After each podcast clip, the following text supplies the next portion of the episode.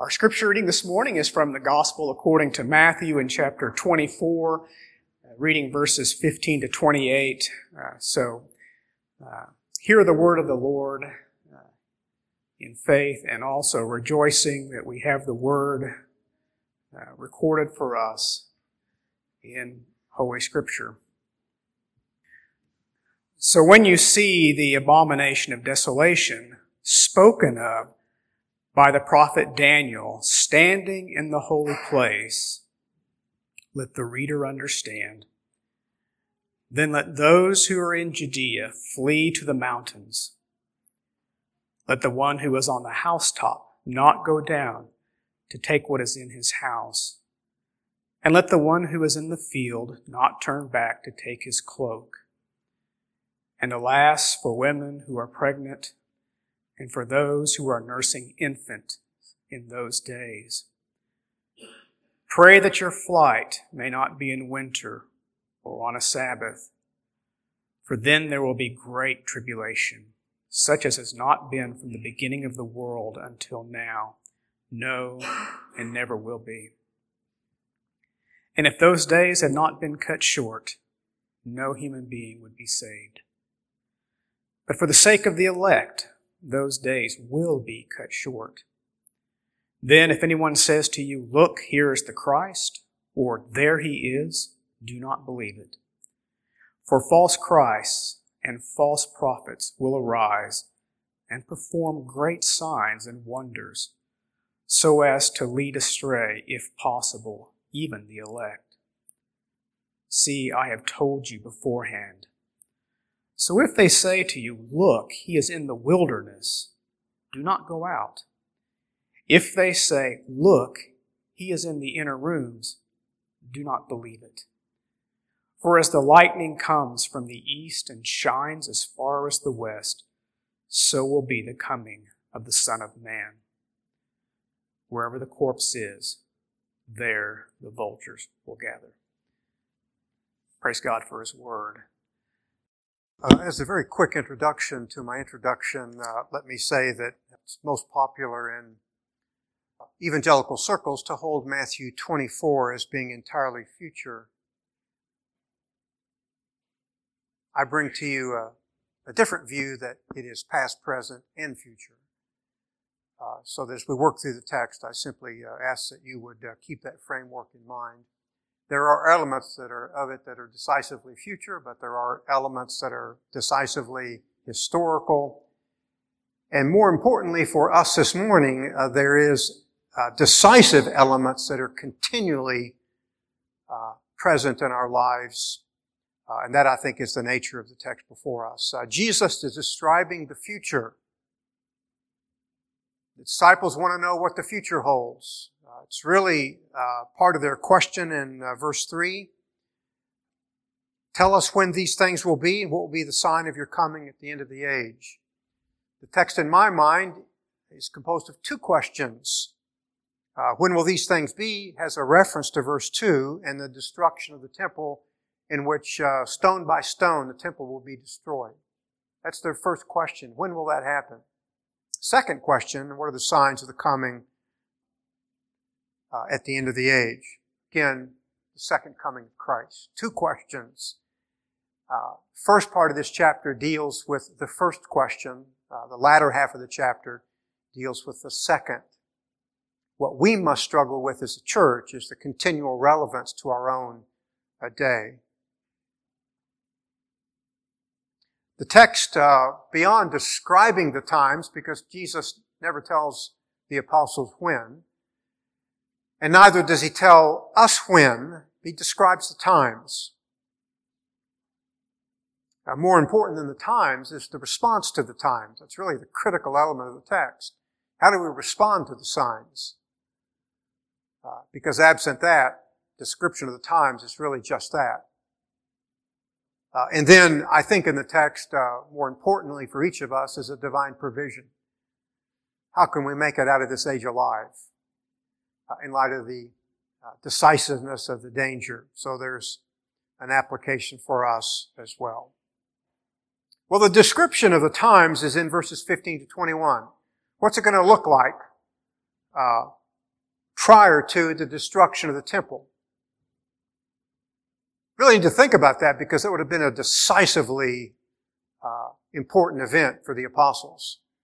Uh, a significant emotional experience to the Jews would be to see their temple destroyed because so much of their lives was bound uh, up in the standing up the temple. Jesus says, uh, because they have profaned the faith, it's going to be destroyed. Namely, they have profaned the faith by rejecting Him. And then there's a divine provision in verses 22 to 28. The provision uh, is decisively important. I hate to continue to use the word decisive, uh, but is a reminder the times are incredibly significant. And so is the divine provision. Most people go through life oblivious to the times. The church needs to be different. The key to the description verses 15 to 21, is the immediate application of flight. So they're going to be told in a sense, and when you see this, you need to flee immediately. And that I think is an overarching notion of the text. Again, not the times, but the response. The proper response to the times is going to be immediate flight. The first description is called the abomination of desolation. recent New Testament scholar by the name of R.T. France, he's since deceased, uh, describes the term as an idolatrous affront to true worship. Something so shocking uh, that it utterly profanes and will ultimately destroy what true worship is. I might make an application in the sense that I think the American church is long in the tooth at redefining what the faith is. I'm not so sure that we're not redefining the way to God. Uh, I'm not so sure when we ordain alternative lifestyles in the church that we are not profaning the church in an incredibly significant way. I'm not so sure that when church members belong to denominations that are engaging in such that they should not engage in immediate flight because that's the application of the text. And the importance of this text is not the description of the times, it's the ethical response to the times. Because if you don't respond aright, then the times really are somewhat meaningless. Uh, the phrase is an allusion, as, as you know, or I perhaps uh, uh, would say that uh, should know, is an allusion to its three references in the prophecy of the book of Daniel. So that there is, uh, in the words of our Lord, uh, provocation to understand uh, the prophet Daniel where the phrase uh, is used. Uh, it's used three times in the book of Daniel. That should frame an understanding for us uh, as to what the disciples will see in their lives and what we will see in our own lives as members of the Church of Jesus Christ. Daniel chapter 9 and verse 27 is the uh, first marker from the prophet Daniel. He will make a firm covenant with the many for one week, but in the middle of the week will put a stop to sacrifice and grain offering, and on the wings of an abomination will come one who makes desolate. Even until a complete destruction, one that is decreed, is poured out on the one who will make desolate. So that's a, the first allusion of our Lord in Matthew 24 to uh, prophet Daniel. Uh, the context of uh, this verse is a prayer for restoration in what I think is one of the greatest messianic promises of all of the scripture.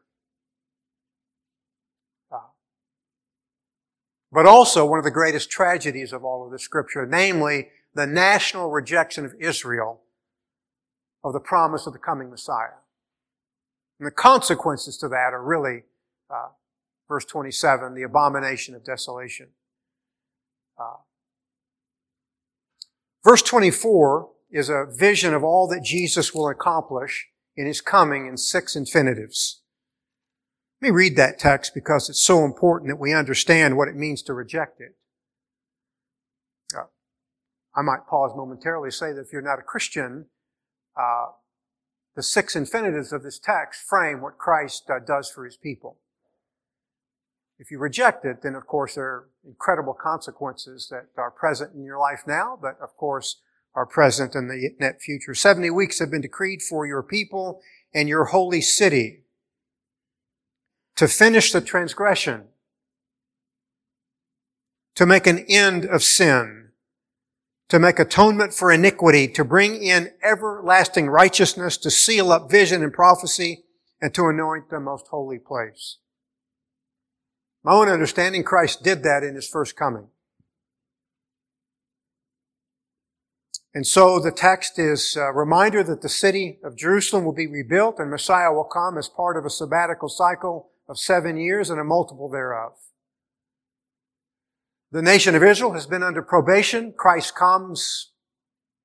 Uh, they break their probation and reject him. Verse 27 is the consequence of that rejection. Uh, first part of verse 26 and the first part of verse 27 speak to our Lord's three and a half years of earthly ministry because he puts an end to the sacrificial system. Uh, the entire sacrificial system of the Old Testament pointed to the coming of Christ. Once he comes, he puts an end to it. We no longer offer bulls and goats. Christ is the final, infinite sacrifice for the sin of his people. And therefore we no longer return to the shadows when he is the bright and shining reality of the work of the grace of God, the cross. Again, if you're not a Christian, you don't understand the cross, just simply read Daniel 9:24 because that's what it is. He puts an end to the sacrificial system because he is the last sacrifice, and I might add, only sacrifice for the sin of his people. But the nation rejects him. And the consequences are in the second half of verse 26 in the parallel verse 27. Namely, the destruction of the city and the sanctuary. Uh, simply a good reminder with respect to rejection of verse 24. There are consequences to unbelief. Uh, our culture is uh, long in the tooth uh, in rejecting consequences to anything. That's not so in theology. Uh, when you reject Christ, you're on dangerous ground. That dangerous ground is now described for national Israel because the temple is going to be destroyed. That which they held so dear is going to be taken away from them forever. And God will start a new temple in the church. The immediate fulfillment, of course, uh, of the use of Daniel 9 and Matthew 24 is the coming of Rome that is an immediate fulfillment of, uh, of uh, the coming of Rome. Let's look at Luke uh, chapter 21 in verse 20, which is a parallel text uh, to the one before us. Again, Luke 21, 20.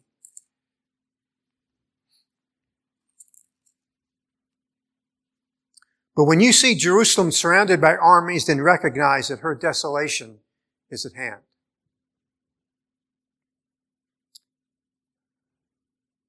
So that Titus and his four Roman legions besieged Jerusalem for five months, defeated the zealots, effected destruction upon Jerusalem, and tore the temple down stone by stone, trying to get at the gold get at the gold that was melted in the firing of, of the temple precincts. Uh, both the zealots and the Roman soldiers and their legions profaned the temple. Uh, the Roman soldiers profaned it by bringing Roman standards into the temple and offering sacrifices to the gods of Rome. That was an abomination of desolation because an idol comes into the holy place where God localized his presence and uh, the Romans, of course, worshiped their own gods. They profaned the temple. The Zealots, of course, uh, profaned the temple by roaming uh, freely in the holy place and by deputizing a clown as a high priest. Again, profaning the temple precincts. You know, I might add by application is that the spiritual leaders of the nation of Israel profaned it by rejecting Christ. And we have previously studied that he was in their midst teaching uh, as part of uh, his last week of life, they say no to him. He leaves the temple for the last time as a consequence of unbelief. Reminded to us that uh, sometimes you have to seize the opportunity when it's there. They don't seize it, they reject him, and he leaves for the last time never to return except in judgment. Judgment portended in the coming of Titus and his four Roman legions. The second allusion in Daniel, Daniel chapter 11. Again, I'm simply reminding you that our Lord is uh, preparing to the prophet Daniel to give us an understanding of the abomination of desolation. Uh, the immediate fulfillment for the apostolic company is Roman standards in the holy place and a sacrifice uh, offered to the gods of Rome. Uh, Daniel chapter 11 verse 31. And forces from him will arise, desecrate the sanctuary, and do away with the regular sacrifice, and they will set up the abomination of desolation.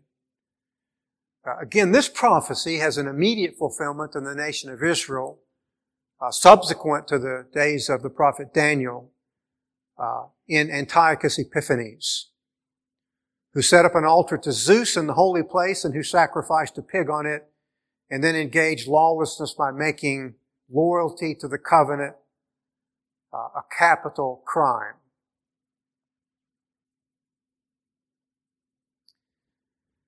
You know, again, that would be like uh,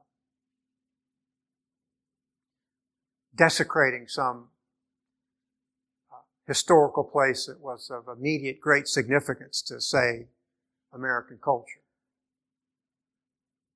Whatever that might be. Uh, but a desecration of the holy place was an incendiary event to the nation of Israel. Antiochus comes in uh, in an attempt to Hellenize the covenant people.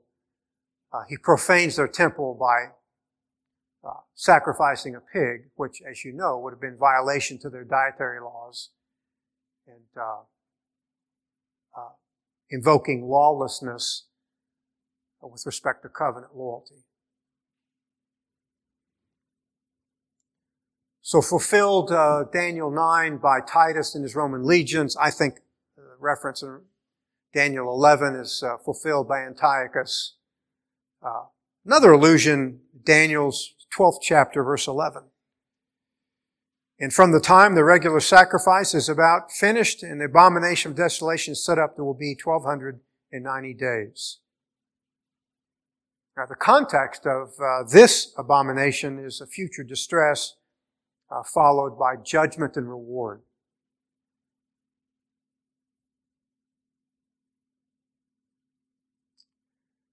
It's a question in uh, verse 6 uh, how long uh, till these times are fulfilled? And there are three temporal references in Daniel 12, verse 7, 11, and the 12th verse. And I think in my own mind they are symbolic of times of persecution and a sifting of the covenant community.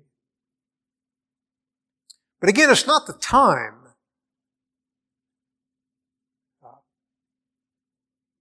but the context is essential, namely persevering and overcoming.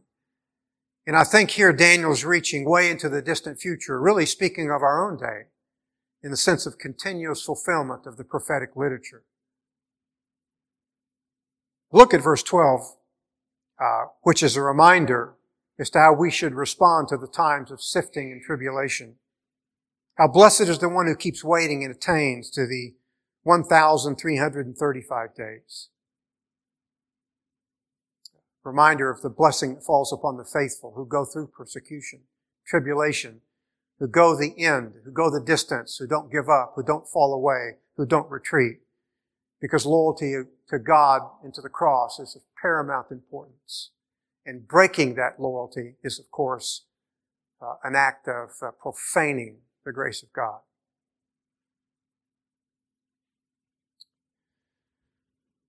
So Jesus is telling the apostles when they see Titus and his legions uh, besieging the city, uh, they're about to erect standards uh, in the temple that will profane it. Uh, Again, he's describing the times as to when the temple is going to be destroyed. Presence of Rome is a marker of the time. Uh, but I press upon you the suggestion it's not the times, it's the ethical response to the times that is the significance. Uh, we oftentimes think of prophecy, uh, knowing the end times as being important, but it's really not the prophecy, it's how you respond to it. Uh, because they create an ethical demand. And it's found in our own text, the ethical demand of the times.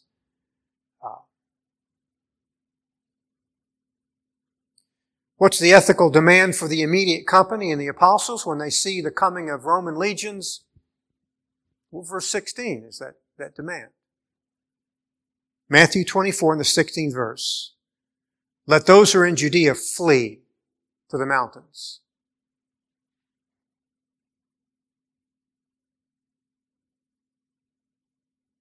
Now let's think about it for a moment. Think of uh, Think of your own life, how difficult it would be to flee.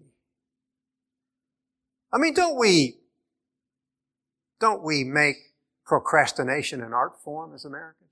Well, I'll be faithful to the Lord when I get the promotion. I'll be regular in my service to God when I graduate from the university or the trade school, whatever our calling is, high school. Isn't one of the greatest lies spawned by the gates of hell itself that you have plenty of time? The ethical demand to the apostolic company when they see Rome and its legions marching upon the city is to get out of town and to get out of town immediately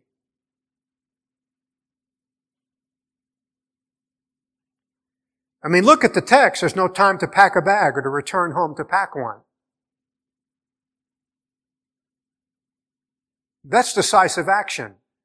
That's alacrity. That's responding with a sense of urgency. There is no time to pack a bag. Woe to those who are with child or who are nursing because they cannot engage with alacrity.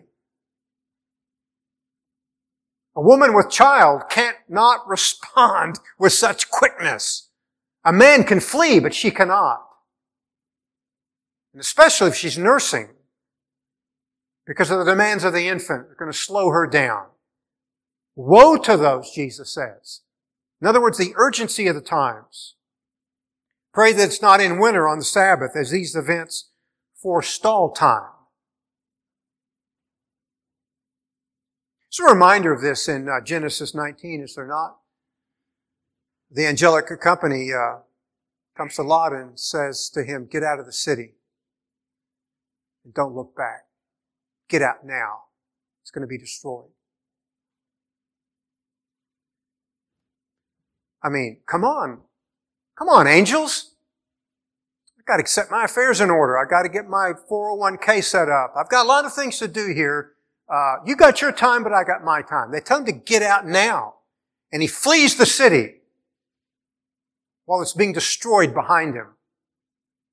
By the way, that's a picture of the world today. It's going to be destroyed. You better be engaging in a spiritual flight away from the worldly system as it attempts to envelop you like the tentacles of an octopus to keep you from flight. One of the shortest sermons ever preached by Jesus is about the flight of Lot.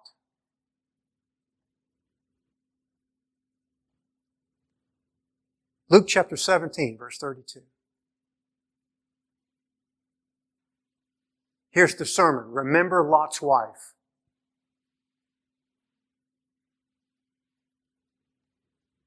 Because she could not totally and irrevocably flee, she had to turn back for one long, lasting look, and in a moment she was gone forever.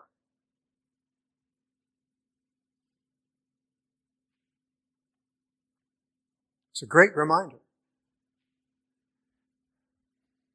not to make your home in this world. You're here as a pilgrim, and pilgrims are engaging in spiritual flight away from the world system. And every institution of our culture is attempting to slow you down and get you to stay, to make your home here. And I think the greatest sermon that could ever be preached for such folly is remember Lot's wife. Because when the destruction comes, you have no time whatsoever. And then the final analysis, you and I are but pilgrims moving through to our celestial home. You make your place here, you're on dangerous ground. And that ground will one day be destroyed. Again, if you're not a Christian, you may think that's folly. But the folly is uh, on you because the Word of God, which is true and irrevocable, is telling you decisively when Christ comes, you have no time to get right with Him. And time will be gone forever. That notion will be developed more fully in the rest of this discourse, as well as the ethical demands in the 25th chapter that mark uh, the sermon that's called uh, the Olivet Discourse. Remember Lot's wife. Be careful what you set your affections upon. She was not. In a moment, she was taken forever. In terms of the apostolic company, uh, it is said historically that when the believers saw the legions coming, they fled the city.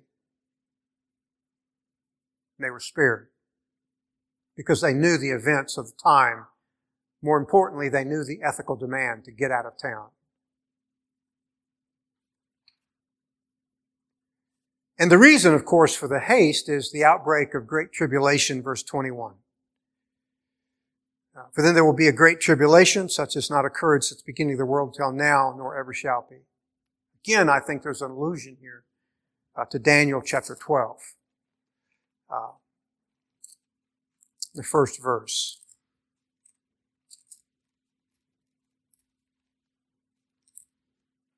Great applications are not that our Lord uses the Old Testament because Scripture was decisively important to Him and should be to us. Now at that time, Michael, the great prince who stands guard over the sons of your people will arise and there will be a time of distress such as has never occurred since there was a nation until that time. Again, the near fulfillment is Antiochus. The far fulfillment is the coming of Titus and his Roman legions. Uh, but I think there's continual fulfillment in the life of the church. Uh, Jesus is saying that the time of distress is starting and the sifting will be violent. It's almost as if he is shouting to us saying, get out, get right with God,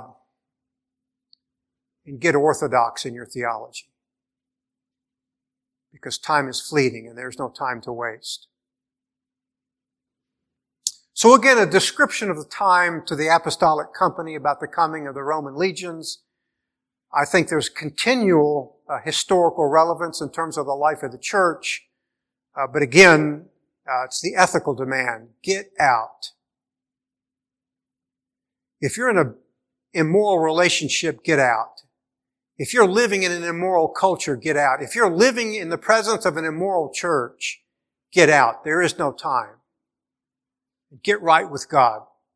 Get orthodox in your theology because the time is fast approaching uh, in terms of the presence of the end. Let's look at the divine provision to the apostolic company. Eventually we'll return uh, to its application in the life of the church. Verses 20 to 28. Remarkable provision for God for His people in the midst of the Roman invasion. The first provision, verse 22, is that God will shorten the siege for the elect. Lest those days have been cut short, no life would have been spared or saved, but for the sake of the elect, those days will be cut short. Uh, the siege of the city lasted for several months, but God cut it short uh, to uh, preserve His elect. By the way, uh, there's a great application here in terms of theological provision. Uh, that is the doctrine of election. God sovereignly elects His people. And God sovereignly dispatches His Son to die for them and sovereignly dispatches His Spirit to protect and preserve them. In terms of the elect and the days of the apostolic company, the days of the invasion are cut short to preserve and to protect the elect because of the decisive spiritual influences for deception that abound in such perilous times. God protects His people.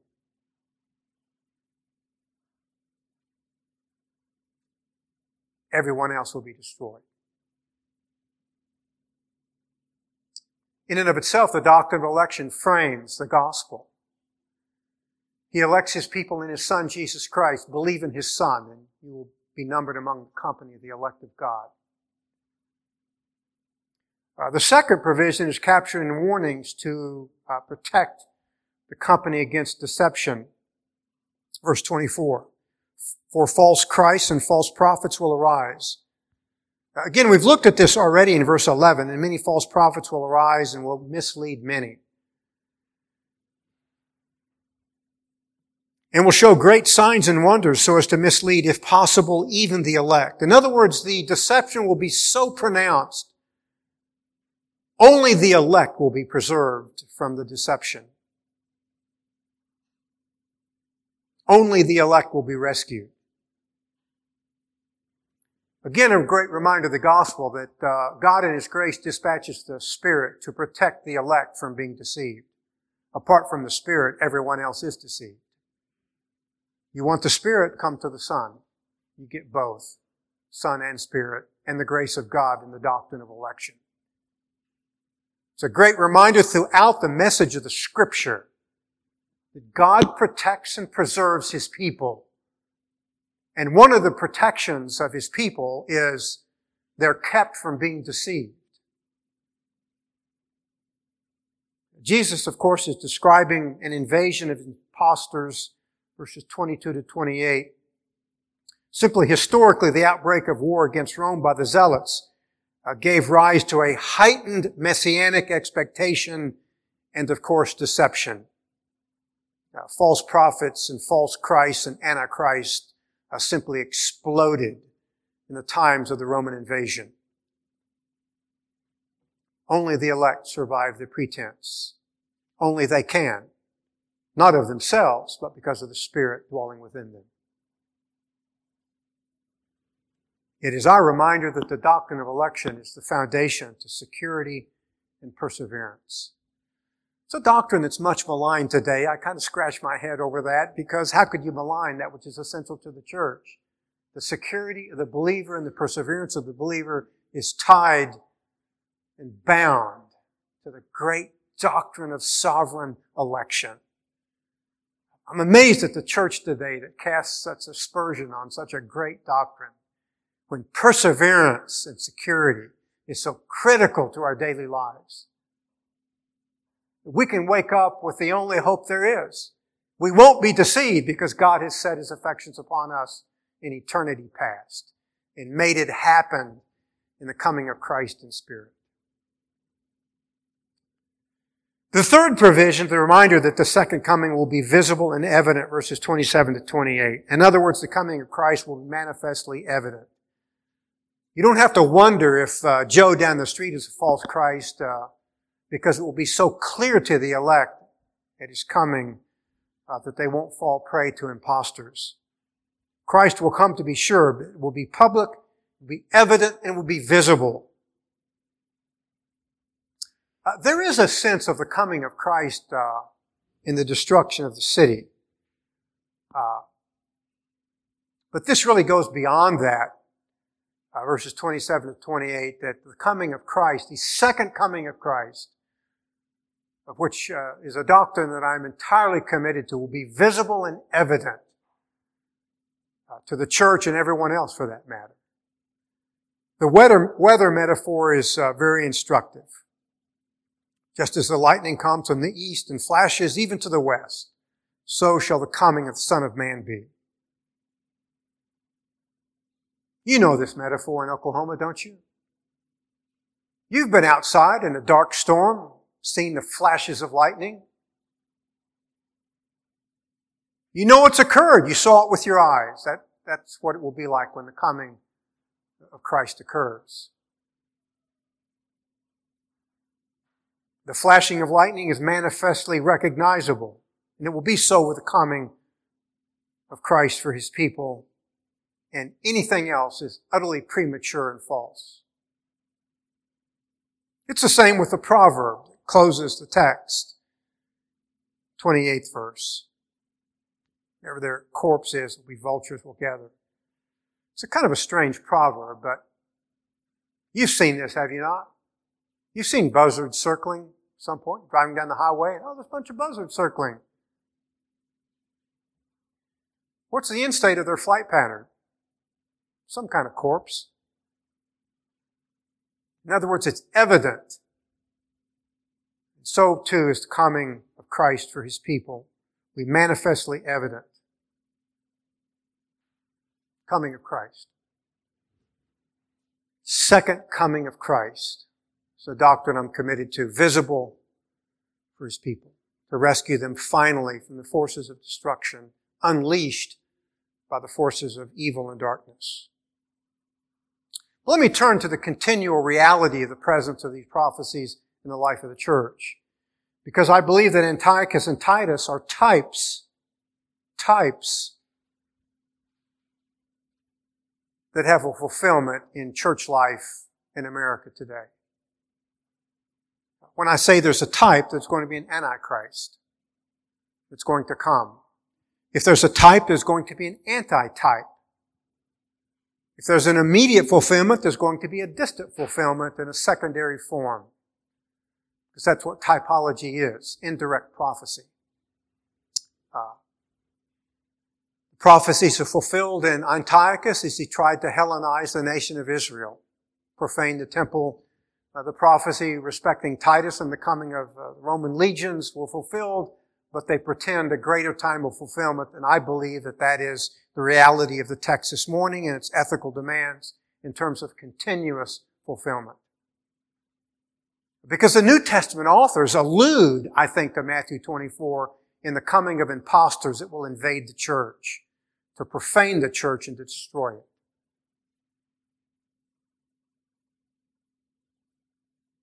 Let's look at some of these texts. 1 John chapter 2.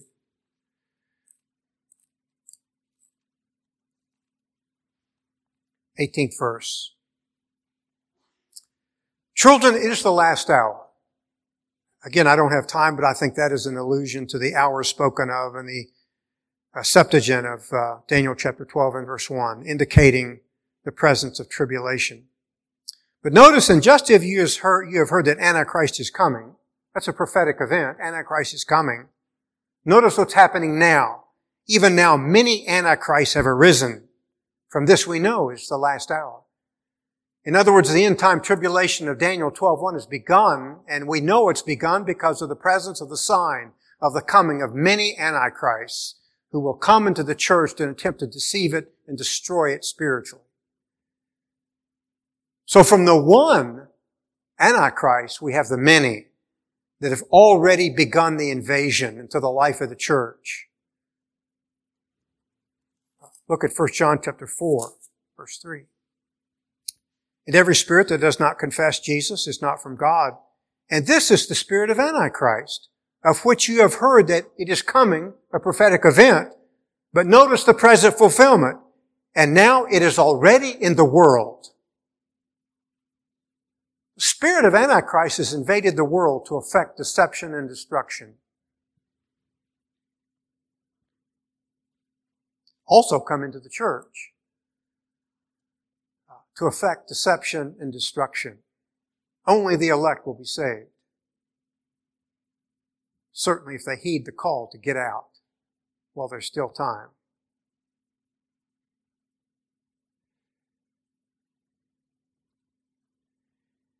It's something, if you will, of a reminder, First John, because he's telling uh, the church in his own age that sometimes the church can be a dangerous place. The presence of impostors and deceivers. How can you know that such are present? Well, John gives us a number of ideological tests. One of them is the incarnation.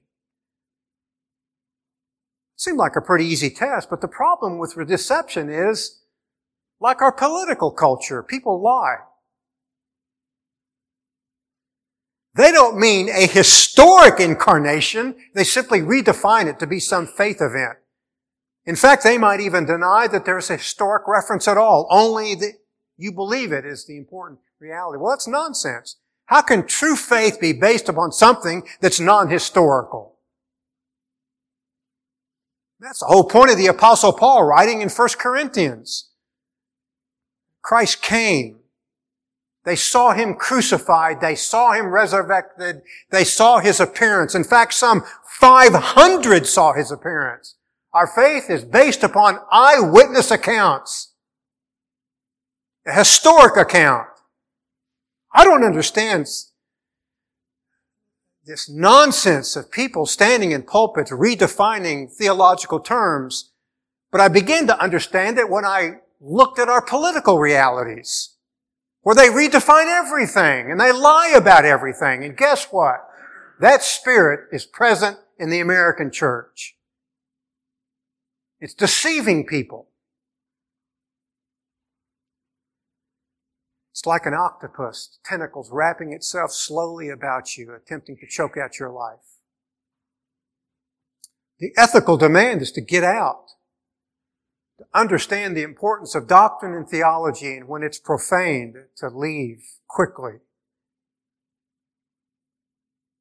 Again, I simply bring you an example that's becoming more and more prevalent in some of the great American denominations, ordaining alternative lifestyles. Contrary to the doctrine of sanctification and perseverance. Now, I understand. Well, Pastor, you're so anachronistic. If you were only inclusive, look, I didn't make the rules, Jesus did. I simply believe the Bible and the Word of God. He makes the change, not me. When Christ regenerates one of His own, there's decisive change over time and in degree and how we can ordain men and women and bring them into the life of the church with alternative lifestyles is an enigma, but that is an abomination all of its own in the life of the church. But guess what? People stay, don't they? And people buy into the deception.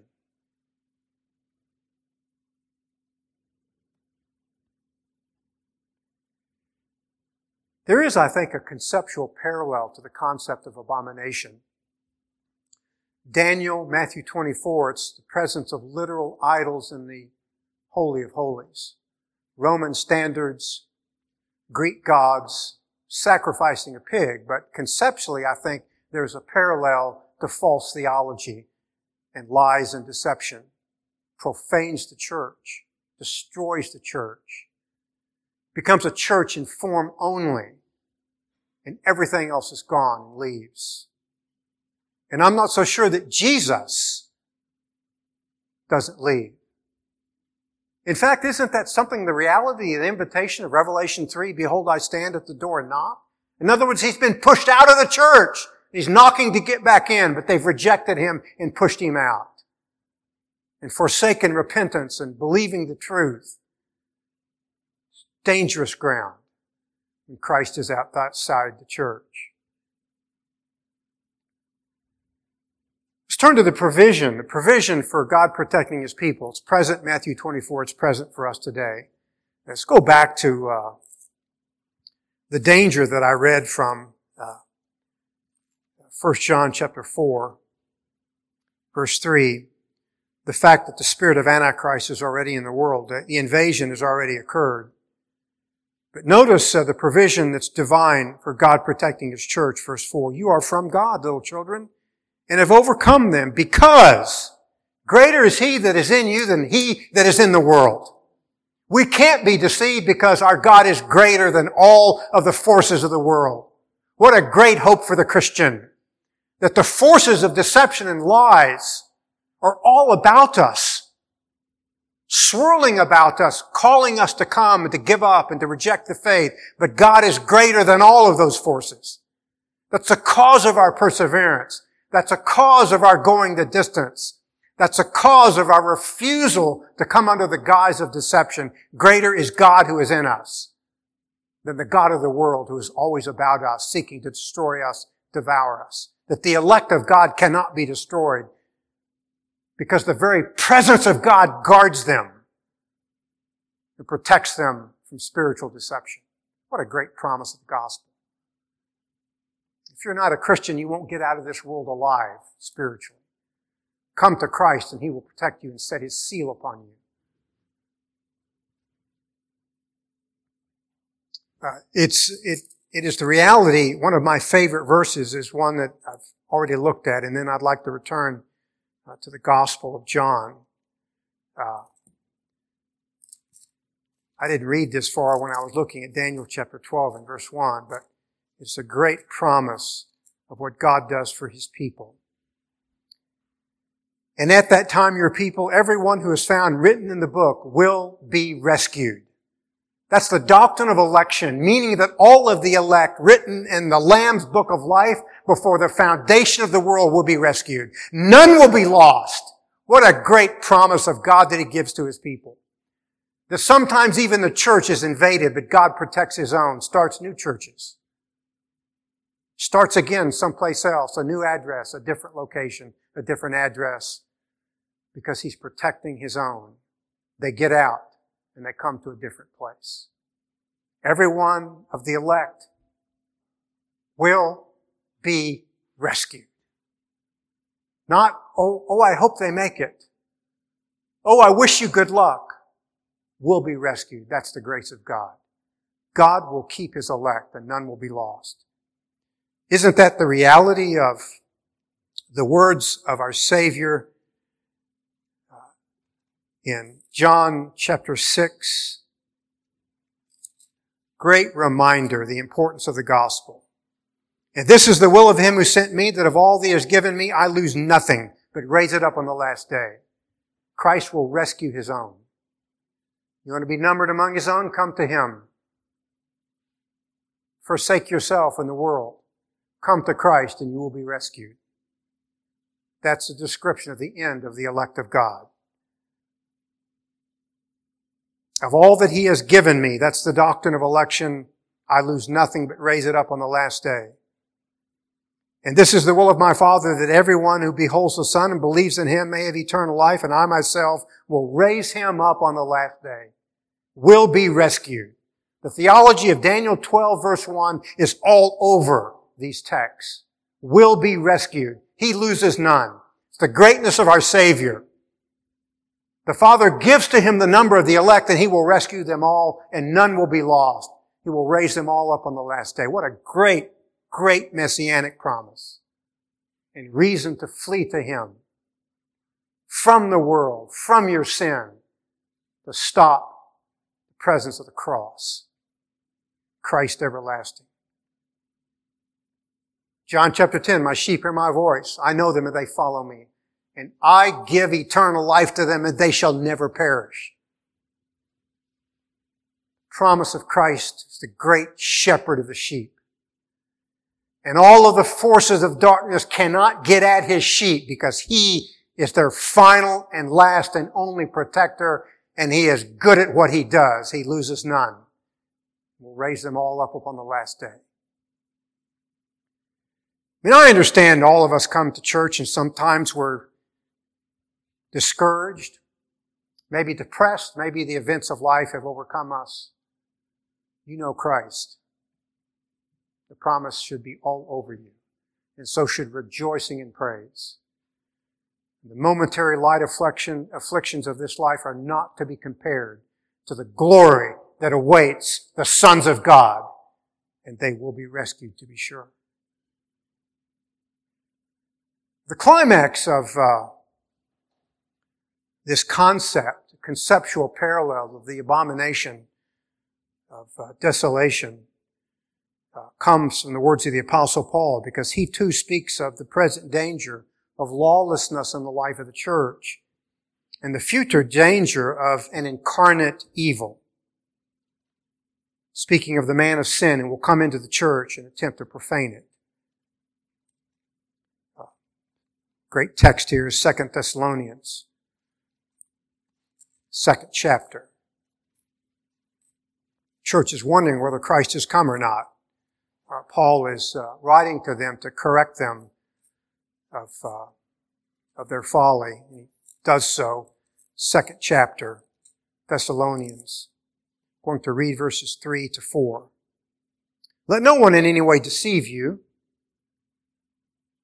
because deception had come into Paul's church, and he's warning them of deception. For it will not come until the apostasy comes first. Apostasy in the life of God's professing people. I think in the American church we're long in the tooth in that end. It's a great falling away that's occurred, but it will advance and intensify in the future to be sure. And the man of lawlessness is revealed, the son of destruction, who opposes and exalts himself above every so-called God or object of worship, so that he takes his seat in the temple of God, displaying himself as God. That to me is a conceptual parallelism to abomination of desolation. Taking his seat in the temple is, is figurative, like Jesus says of the Sadducees and the Pharisees, the teachings of Matthew, that uh, they, they take the seat of Moses. That's not a literal seat. There was no literal seat of Moses. Is it the takeover? They took over his teaching office. And so this man will come into the church and take the seat of the office of God and profane the church. I happen to believe, I go, again, I understand it's widely rejected in American culture, church culture, I might add, that uh, uh, the church is the greater fulfillment of the temple. Paul says in 1 Corinthians 6, 2 Corinthians 6, that you are the temple of God. The end time temple has begun in Christ and His resurrection. We are that temple. I understand that many people are looking for a geographic temple in the ancient Near East, but uh, to me it's the church, the people of God. The Antichrist in some way will come into the church I, I don't know how that's going to be fulfilled. Maybe television, maybe radio. Uh, I just know it's going to happen. And by taking his seat uh, uh, in the church uh, and to make himself out as an object of worship is conceptually parallel to an abomination of desolation. Notice verses 7 and 8. For the mystery of lawlessness, mean the coming of that man is future, but what's present? Verse 7, for the mystery of lawlessness is already at work.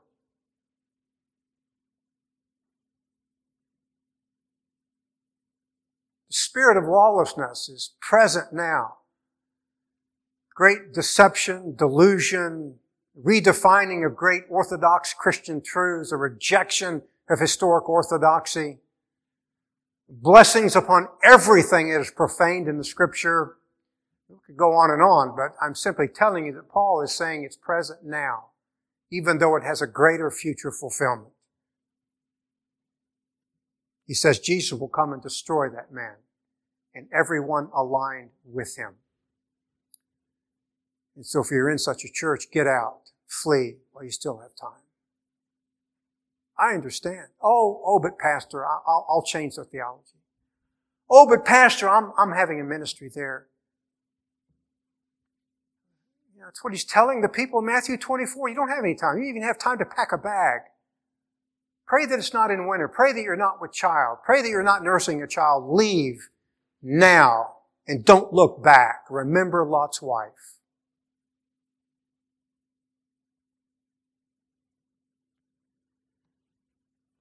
Something of a conceptual parallel here from the book of Genesis, is there not?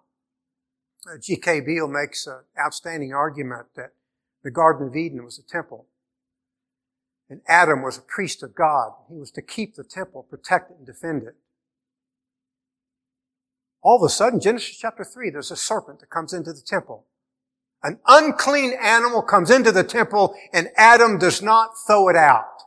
He permits it to stay and he watches the serpent as it deceives his wife and leads all humanity into the guilt of original sin. The only answer to that is the second and the last Adam in the coming of Christ who will protect his people and teach them aright.